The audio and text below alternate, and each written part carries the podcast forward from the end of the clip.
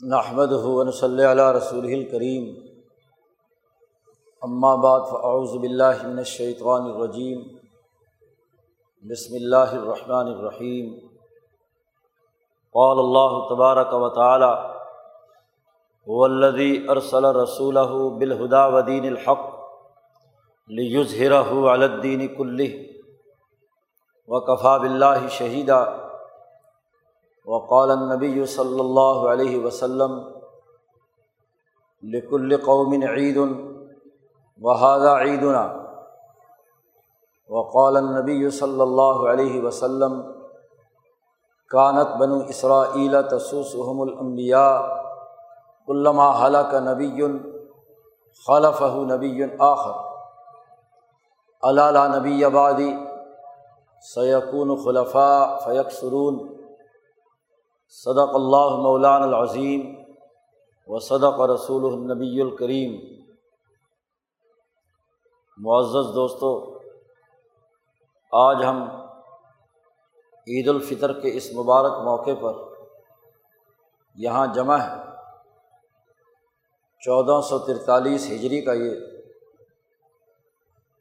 رمضان المبارک کل تیس روزوں کے ساتھ مکمل ہوا ہے۔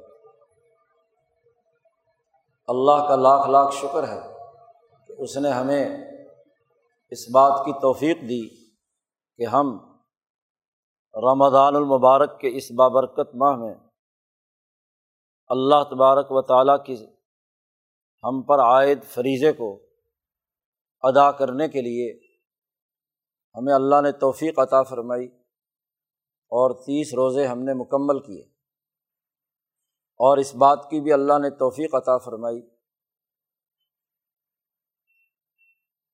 کہ مشائق رائے پور کے طریقۂ کار کے مطابق ہمیں رمضان المبارک میں یہاں ایک جگہ پر جمع ہونے کا موقع ملا اور وہ تمام علوم و معارف جو کتاب مقدس قرآن حکیم نے انسانیت کے لیے منتقل کیے ہیں اور نبی اکرم صلی اللہ علیہ وسلم کی وساطت سے جو علوم ہمارے سامنے آئے ہیں، ان تمام علوم کے پڑھنے، پڑھانے اور سمجھنے، سمجھانے میں ہم نے یہ پورا ماہ مبارک صرف کیا ہے۔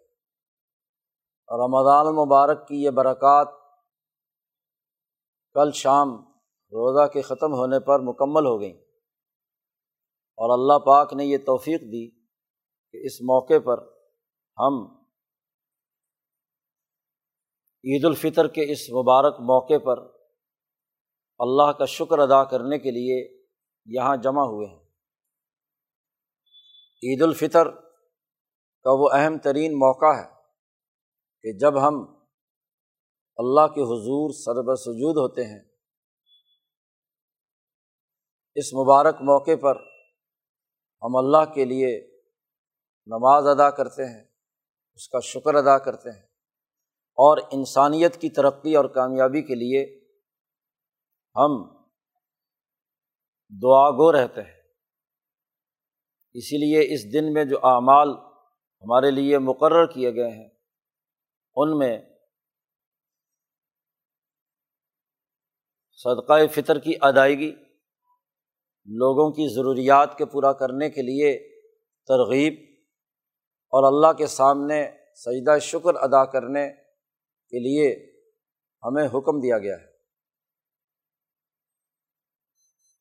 حضور اقدس صلی اللہ علیہ وسلم نے سب سے پہلی عید الفطر سن دو ہجری میں غزوہ بدر کے بعد منائی تھی۔ نبی اکرم صلی اللہ علیہ وسلم جب مدینہ منورہ تشریف لائے تو آپ صلی اللہ علیہ وسلم نے مدینے والوں کو دیکھا ایک سال کہ وہ سال میں دو مرتبہ عید مناتے ہیں۔ نوروز کے مہینے نوروز کی عید جو اکیس مارچ کو کسرا ایران کی طرف سے منائی جاتی تھی اور اسی کی اساس پر مدینے والے بھی کسرا ایران کے زیر اثر یہ نوروز کی عید مناتے تھے۔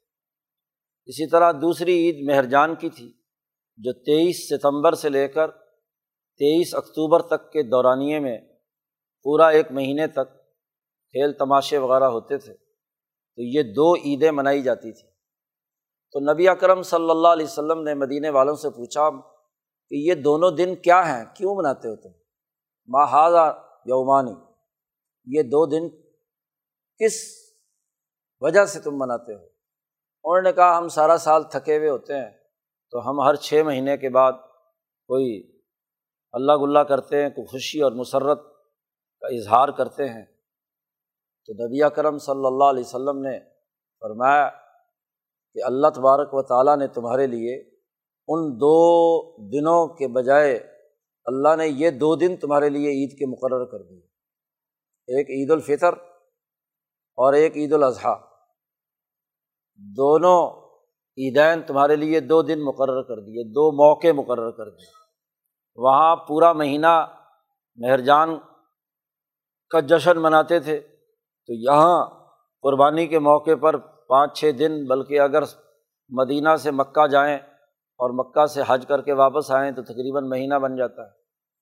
تو یہ گویا کہ عید الاضحیٰ کا موقع وہ بھی ایک عید تھی اور ایک یہ عید عید الفطر۔ امام شاہ ولی اللہ دہلوی فرماتے ہیں کہ عید کی حقیقت خوشی ہے، سرور ہے، لذتوں کا حاصل کرنا ہے۔ شاہ صاحب وضاحت کرتے ہیں کہ فعن العید یش ار بالفرحی و استفاع لذا کہ عید اس بات کی علامت ہوتی ہے کہ آدمی کو خوشی حاصل ہو اور اس کو لذت اور مزہ بھرپور طریقے سے حاصل ہو، یہ عید کی اصل حقیقت ہے۔ اب جاہلیت کے زمانے میں یہ فرحت اور خوشی اور یہ لذت صرف تبھی ہوتی تھی۔ فرح طبعی جسے کہتے ہیں۔ کہ محض جسمانی لذت ہلہ گلا کر لیا، کوئی گول گپاڑا کر لیا، کچھ جسمانی لذتیں حاصل کر لی، بس اس کے علاوہ اور کچھ نہیں تھی۔ امام شاہ ولی اللہ فرماتے ہیں کہ نبی کرم صلی اللہ علیہ وسلم نے ان دونوں عیدین میں انسانی شرف کے مطابق اس کی خوشی اور سرور کے منانے کا جو اصل عمل ہے وہ مقرر کر دیا۔ فرح طبعی بھی ہے اور فرح عقلی بھی ہے۔ انسان اشرف المخلوق اس لیے ہے کہ وہ عقل رکھتا ہے۔ تو عقلی خوشی بھی ہونی چاہیے اور جسمانی اور طبی خوشی بھی ہونی چاہیے۔ صرف طبعی خوشی کا ہونا، انسان کی طبیعت خوش ہو جائے بس، یہ آدھا انسان کی بات ہے، یہ حیوانی صرف خصلت ہے۔ اس خصلت کے ساتھ ساتھ انسان کے اندر فرح عقلی بھی ہونی چاہیے۔ کہ عقل جو ہے، وہ بھی جھومے، اس کے اندر بھی ابتحاج اور سرور حاصل ہو۔ عقل بھی اپنی پوری لذتیں حاصل کرے۔ عقل کی لذت اور ہے اور جسم اور طبیعت کی لذت اور ہے۔ تو محض جسمانی لذتوں میں مبتلا رہنا، یہ عید کی اصل لذت کو کرکرا کر دینا ہے، ادھورا بنا دینا ہے۔ بھرپور خوشی اور لذت تو تب ہے کہ جب جسمانی خوشی کے ساتھ ساتھ عقلی خوشی بھی حاصل ہو۔ شاہ صاحب فرماتے ہیں کہ جیسے جسمانی خوشی ہے، مثلاً رمضان المبارک کے موقع پر کہ تیس دن کے روزے رکھے، مجاہدہ کیا، اور پہلے رمضان المبارک میں تو غزبۂ بدر جیسی انتہائی مشقت والی محنت اور کوشش کی گئی تھی۔ تو جسم کو بڑی تکلیف تھی، دور دراز گئے، بدر میں روزے کی حالت میں جنگ لڑی، دشمن کو شکست دی اور ریاست کی مدینہ منورہ کی سیاسی حیثیت تسلیم کروا لی۔ تو جسمانی خوشی تو یہ ہے کہ وہ تیس روزے مکمل ہو گئے، جو مشقت ہم نے قیام اور روزہ بھوک پیاس برداشت کر کے کی تھی، تو طبیعت خوش ہوگی کہ جب آدمی کو کھانے پینے کو ملے گا۔ اسی لیے اس طبی خوشی کو لازم کر دیا۔ کوئی آدمی، کوئی صوفی یہ کہے کہ نہیں جی تیس روزے رکھے، میں تو آج کے دن بھی روزہ رکھوں گا۔ تو روزہ رکھنا حرام قرار دے دیا۔ ممنوع قرار دے دیا کہ جسم کو اب راحت دینے کی ضرورت ہے، اس کو خوشی دینے کی ضرورت ہے۔ تو تم پر لازمی ہے کہ اس دن روزہ نہیں رکھو گے، بلکہ اس دن تم خوب جتنا بھی کھا پی سکتے ہو، کھاؤ پیو۔ تو جسمانی فرحت اور طبیعت کی خوشی کو بھی لازمی قرار دے دیا۔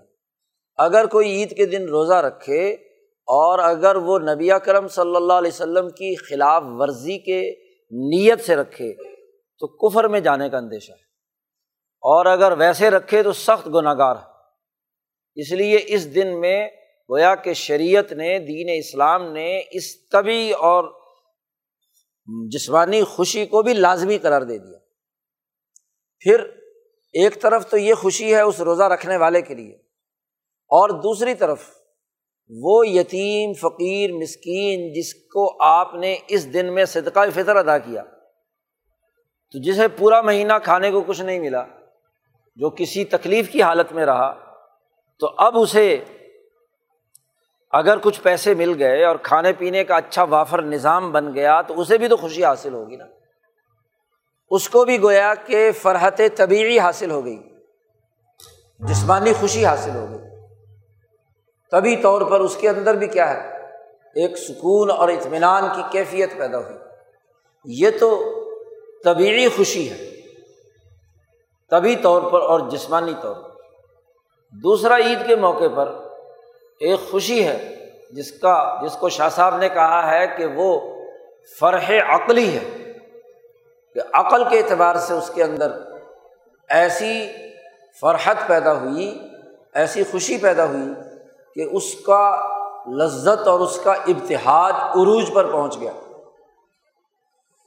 اب آپ دیکھیے، رمضان المبارک اور اس کے علاوہ روزے بغیر کسی فرضیت کے مکہ مکرمہ میں نبی اکرم صلی اللہ علیہ وسلم کی عادت تھی، روزے رکھتے تھے۔ لیکن یہ خاص غزبۂ بدر کے بعد اجتماعی طور پر پوری جماعت نے روزے رکھے اور روزہ رکھنے کے بعد اس رمضان المبارک کے مہینے میں اپنی سیاسی طاقت اور قوت منوائی۔ ریاست کی تشکیل ہوئی۔ اور کسی قوم کی اپنی خود مختار ریاست، آزادی اور حریت کے ساتھ قائم ہو جائے، تو اس سے بڑی عقلی خوشی اور کیا ہوگی؟ وہ قوم اس کی عقل پر ماتم ہے کہ جو غلامی میں خوشی منائے۔ آزاد آدمی کی خوشی ہوتی ہے، آزاد قوم کی خوشی ہوتی ہے۔ اگر ہو غلام اور جسمانی طور پر کھا پی کے، کھابے شابے لگا کے، ادھر ادھر کے کیا ہے؟ ہاں جی عیاشیاں کر کے کہے کہ جی مجھے تو خوشی حاصل ہو گئی۔ تو زیادہ زیادہ تبھی خوشی حاصل ہوئی۔ عقلی خوشی تو نہیں ہے۔ عقل انسان پہ تقاضا کرتی ہے کہ وہ اور اس کی قوم، اس کی نسل، اس کی اجتماعیت اپنی آزادی خود مختاری کے ساتھ امن و امان اور معاشی مستقبل میں خوشحالی کے ساتھ زندگی بسر کرے، اس سے بڑی عقلی خوشی اور کیا ہوگی؟ تو اس ماہ مبارک کے مکمل ہونے پر یہ جو عید الفطر منائی جاتی ہے، اس سے وہ عقلی خوشی حاصل ہوتی ہے کہ جس سے انسان کی آزادی اور حریت کا پتہ چلتا ہے۔ اور اس عقلی خوشی کا ایک بہت بڑا تعلق اس سے بھی ہے کہ جب اس مسلمان نے یہ کہا تھا کہ لا الہ الا اللہ محمد الرسول اللہ، کہ اللہ کے علاوہ اور کوئی نہیں ہے، کوئی خدا نہیں ہے، کوئی طاقتور نہیں ہے، کوئی فرعون اور نمرود اور شداد نہیں ہے، اور واقعات اللہ کے علاوہ ہر ایک کی خدائی کا انکار ہو گیا اور اللہ کی بادشاہت اور اللہ کے مقرر کردہ نمائندے رسول اللہ صلی اللہ علیہ وسلم کی اتھارٹی مان لی گئی، ایک آزاد خود مختار ریاست بن گئی، اللہ کی بڑائی ثابت ہو گئی۔ عقل تقاضا کرتی ہے کہ جس نظریے کے ساتھ ہم نے تیرہ چودہ سال مکہ مکرمہ میں جد وجہد اور کوشش کی تھی، اور ہمارا وہ نظریہ جو ہماری عقل سے اور قلب سے پھوٹا تھا، اس نظریے کو ہم نے اپنے سامنے ریاست کی صورت میں دیکھ لیا۔ تو اس سے بڑھ کر اور خوشی کیا ہوگی؟ اور پھر اسی لیے اس دن میں اجتماع کرنا لازمی ہو گیا۔ یہ نہیں کہ اپنے اپنے گھروں میں اکیلے اکیلے دو دو رکعت پڑھ لیں۔ نہیں، یہ خوشی منائیں، جمع ہو کر۔ اور اس خوشی کا آغاز کریں۔ اللہ کا شکر ادا کر کے جس کا دین غالب ہوا۔ لیوز ہیرا ہوا الدین کلی کا عمل ہوا۔ اس رسول اللہ صلی اللہ علیہ وسلم کے پیچھے جو اس پورے نظریے کو لے کر چلے اور آج وہ مدینہ کے حکمران ہیں۔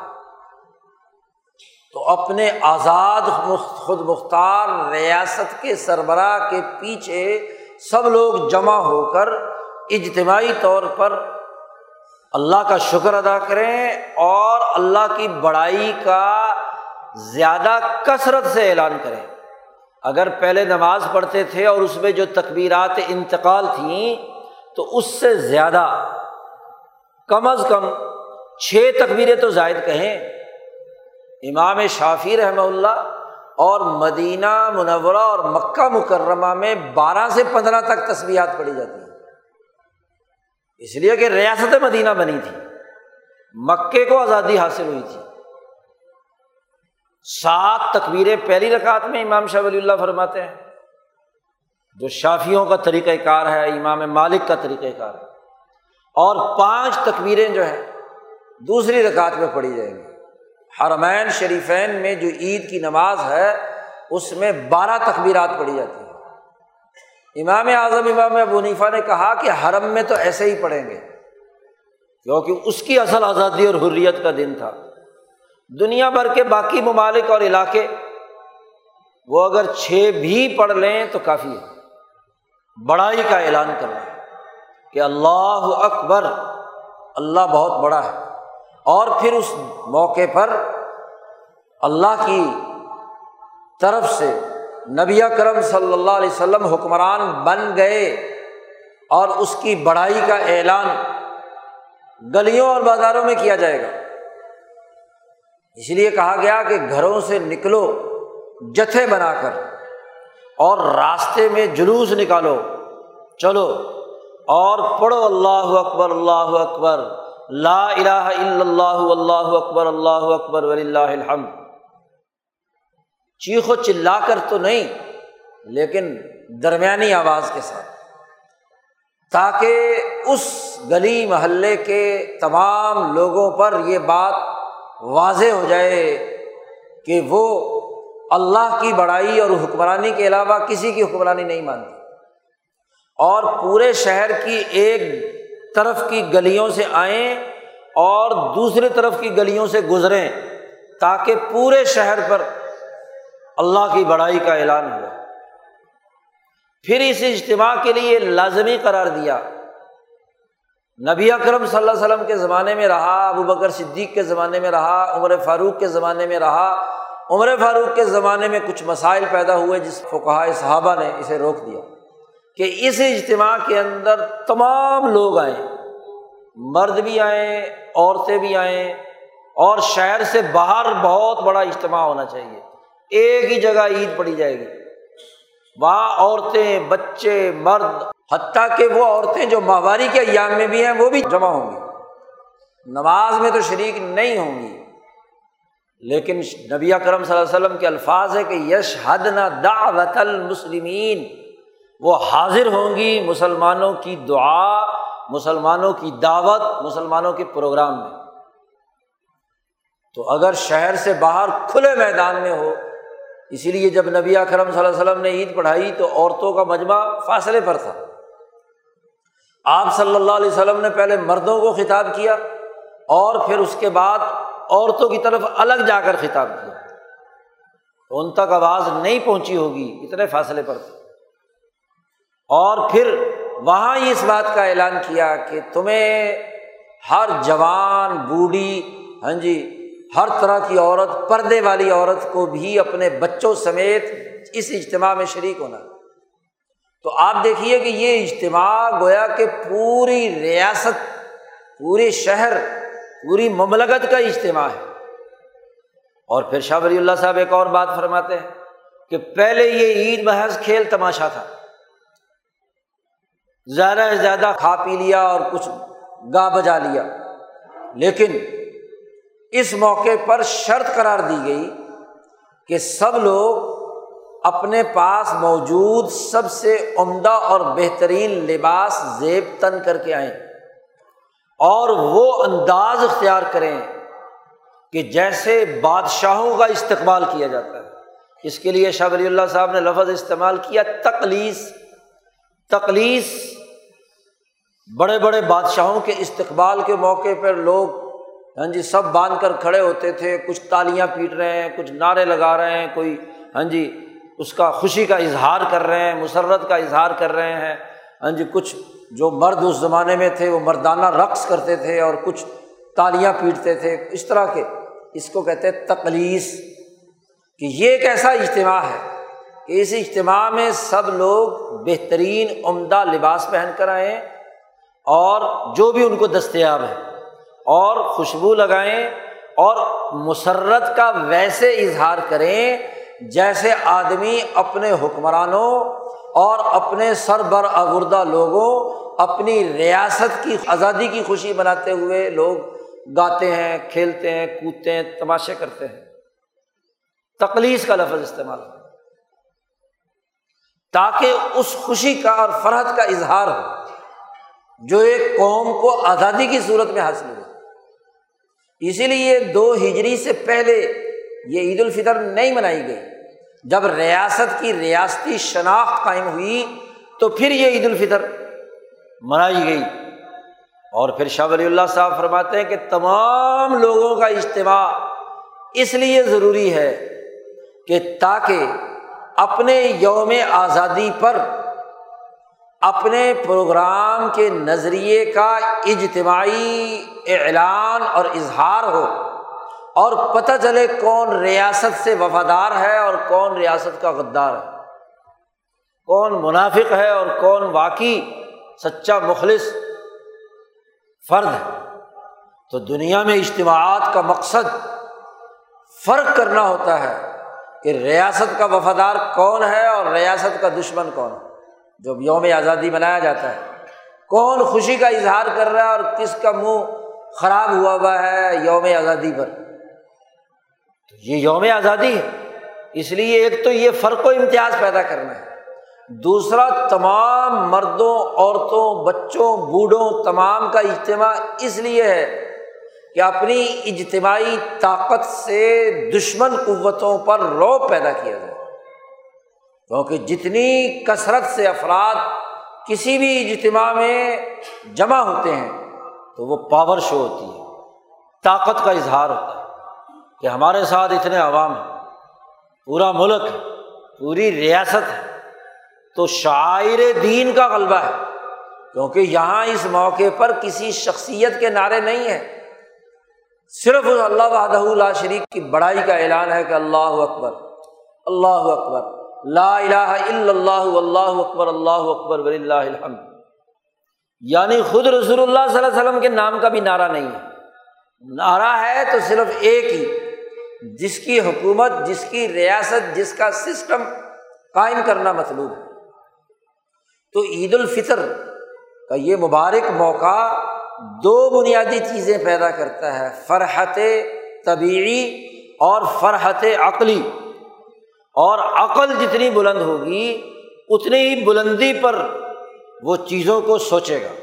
اور پھر شاہ ولی اللہ صاحب فرماتے ہیں کہ اس اجتماع کا مقصد یہ بھی ہے کہ ہر سال جو بچے جوان ہوتے ہیں، ہر سال آنے والی نسل کو پتہ چلے کہ یہ غلبہ دین کا شاعر اللہ کے غلبے کا، یہ لیوز الدین کلی کا دن ہے۔ شاعر کے اظہار کا دن ہے۔ وہ سیکھیں اپنے دن کی اس قدر و قیمت کو، اپنے یوم آزادی کو، اپنے حریت کے دن کو، غلامی سے نجات کے دن کو، قومی ترقی کے اس دن کو وہ یاد رکھے اور اگلی نسلوں تک یہ بات منتقل ہو جائے۔ کیونکہ بوڑھے آگے چلتے جائیں گے تو اگلی نسل کو بھی تو عادت پڑنی چاہیے کہ وہ اس طرح کے اجتماعات میں ہر سال شریک ہوں تاکہ اس سے متعلق جو امور ہیں وہ اس کے ذہن میں پختہ ہو جائیں اور پھر اس اجتماع میں آنے سے پہلے ہر آدمی صدقہ فطر ادا کر کے آئے۔ ہر یتیم، غریب اور مسکین کے لیے کردار ادا کرے۔ امن و امان کا عزم کرے، ارادہ کرے۔ اور پھر نماز سے فارغ ہونے کے بعد پر مسرت طریقے سے، دلی خوشی کے ساتھ، ظاہری مصنوعی مسکراہٹ کے ساتھ نہیں۔ ایک دوسرے سے ملے رشتے داروں سے، برادری سے، خاندان سے۔ فرحت اور سرور اور ابتحاد اس کے روئے روئیں سے ٹپکے۔ خوشی کا اظہار کرنے کا موقع۔ ہے یوں منہ بسور کر پڑھنے کا طریقہ نہیں۔ آج کل بڑا آسان طریقہ ہو گیا، بس واٹس ایپ کر دو۔ ہاں جی۔ بڑی عید مبارک، باقی معاملہ چھٹی۔ سارا دن پڑے بستر میں سو رہے ہوتے۔ نہ ادھر کے، نہ ادھر کے، نہ آنا، نہ جانا، نہ ادھر، نہ بازتا نہ مطلب۔ جی یا ٹی وی کے آگے بیٹھے ہوتے ہیں، یا موبائل سے کھیل رہے ہوتے ہیں۔ آج کل تو نیا کھلونا مل گیا۔ بھائی، یہ تو اجتماع کا سماجی تعلقات بنانے کا دن ہے۔ رشتوں اور نعتوں کے ساتھ رابطہ پیدا کرنے کا دن ہے۔ ایک دوسرے کے ساتھ پیار اور محبت کا دن ہے۔ انسانیت کے اظہار کا دن ہے، خوشی کا موقع ہے۔ تو خوشی کے موقع کو خوشی کے طور پر منانا چاہیے، نہ کہ خوشی کے دن کو غمی کے طور پر منایا جائے۔ دین اسلام تو خوشخبری سنانے کے لیے آیا ہے، آزادی اور حریت کی حفاظت کے لیے آیا ہے۔ قومی خود مختاری کے لیے کردار ادا کرنے کے لیے آیا ہے۔ تو عید الفطر مسلمانوں نے اپنے غلبے کے گیارہ بارہ سو سالہ دور میں اسی طرح منائی۔ لیکن بدقسمتی پچھلے تین سو سال سے ہم غلام ہیں۔ دوسروں کے محتاج ہیں۔ دوسروں کے یرغمال ہیں۔ یہ عیدیں آزادی اور حریت کی اساس پر نہیں ہیں۔ تو اس دن کو آزادی حاصل کرنے کے نظریے سے منانا ضروری ہے۔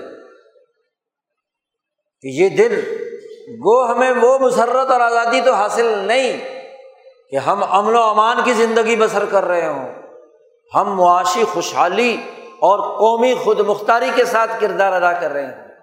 لیکن اپنی عقل کو بلند کر کے، اپنے نظریے کو بلند کر کے، قومی سوچ پیدا کر کے، قومی خود مختاری کے جذبے کے ساتھ ہم عید الفطر منائیں۔ تو پھر تو اس عید الفطر کا وصول کرنا ہے۔ اور اگر وہ بھی نہیں تو محض غلام کی عید سوائے ہلے گلے اور کھانے کے سیویاں اور کھیر وغیرہ کچھ نہ کچھ کھا پی کر بس وقت گزار لیا، میلہ ٹھیلا بنا لیا، پیسے خرچ کر لیے اور معاملہ ختم۔ نہیں، یہ نظریے کا دن ہے۔ آج سے ٹھیک ستہتر سال پہلے، انیس سو سینتالیس میں آپ پر نئی غلامی کا جوا ڈالا گیا تھا۔ برطانیہ کی غلامی سے نکل کر امریکہ کی غلامی میں تم داخل ہوئے تھے۔ اس کے آج ستہتر سال ہو رہے ہیں۔ تو آج تو کم از کم غیرت جاگنی چاہیے۔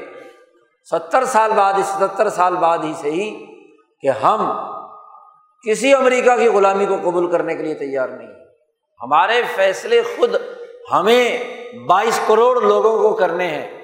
نہ کہ ہمارے فیصلے باہر واشنگٹن اور لندن اور کہیں اور بیٹھ بیٹھ کر ہوتے ہوں۔ اس سے آزادی حاصل کرنے کا عزم رکھنا، نظریہ پیدا کرنا، سوچ پیدا کرنا، یہ عقلی خوشی ہے۔ اور اگر عقلی خوشی تبھی خوشی کے ساتھ نہ ملے تو عید الفطر نہیں۔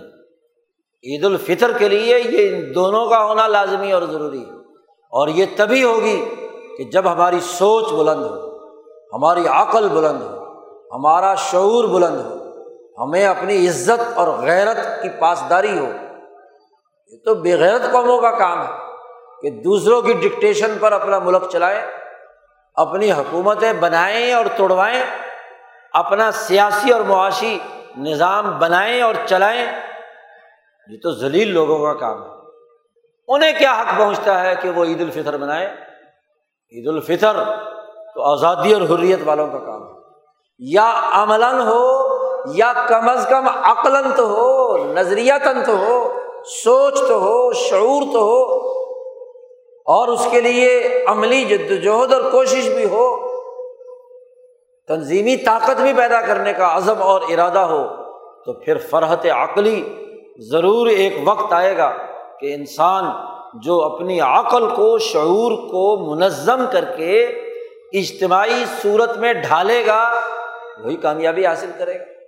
آج ہمیں اس دن میں یہ عزم اور ارادہ کرنا ہے کہ لا الہ الا اللہ کا جو صحیح مطلب ہے وہ ہمیں سمجھ میں آ جائے اور اس کے نتیجے میں ہم غیروں کی غلامی، ان کے اغیار، ان کی حکومتوں، ان کے مقرر کردہ نمائندوں، ان کے دجل و فریب کے نظام سے برات کا اعلان کریں۔ ویسے ہی جیسے نظریے کے طور پر ابراہیم علیہ السلام نے اعلان کیا تھا، انا برا من کم و امما تابد المند اللہ یہ آزادی اور حریت کا اعلان کرنے والے سب سے پہلے ابراہیم ہی تو تھے، جن کے نظریے کا عملی اظہار مختلف مرحلوں سے ہوتا ہوا، حضرت محمد مصطفیٰ صلی اللہ علیہ وسلم کے زمانے میں غزبۂ بدر اور ریاست مدینہ کی صورت میں ظاہر ہوا تھا۔ آج یہ عزم اور یہ ارادہ، وہ نیت جو ابراہیم علیہ السلام سے لے کر محمد مصطفیٰ صلی اللہ علیہ وسلم تک حنیفی تحریک کے انبیاء، ملت ابراہیمیہ اسماعیلیہ نے اختیار کیا تھا، وہ عزم اور ارادہ ہمارا ہو، تو یقیناً ان امبیا علیہ السلام کے راستے پر چلنا ہے۔ امام شاہ ولی اللہ دہلوی ایک اور بات بھی ارشاد فرماتے ہیں کہ یہ جو آزادی اور حریت کا دن ہوتا ہے اس کا مقصد ہوتا ہے اپنے حریت پسندوں کی یاد تازہ کرنا، جنہوں نے قوم کی آزادی کے لیے کردار ادا کیا۔ دنیا کی ہر قوم اپنے فریڈم فائٹرز کو یاد رکھتی ہے، ان کی سیرت و کردار کو سامنے رکھتی ہے۔ تو یہ جو یوم آزادی ہوتا ہے، اس کا بنیادی مقصد جن لوگوں نے پچھلی تاریخ میں ملک اور قوم کی آزادی کے لیے قربانیاں دیں، انہیں یاد رکھا جائے۔ انسانوں کو انسانوں کی غلامی سے نجات دلانے کے لیے ابراہیم علیہ السلام نے کام کیا تو ابراہیم کو یاد رکھے۔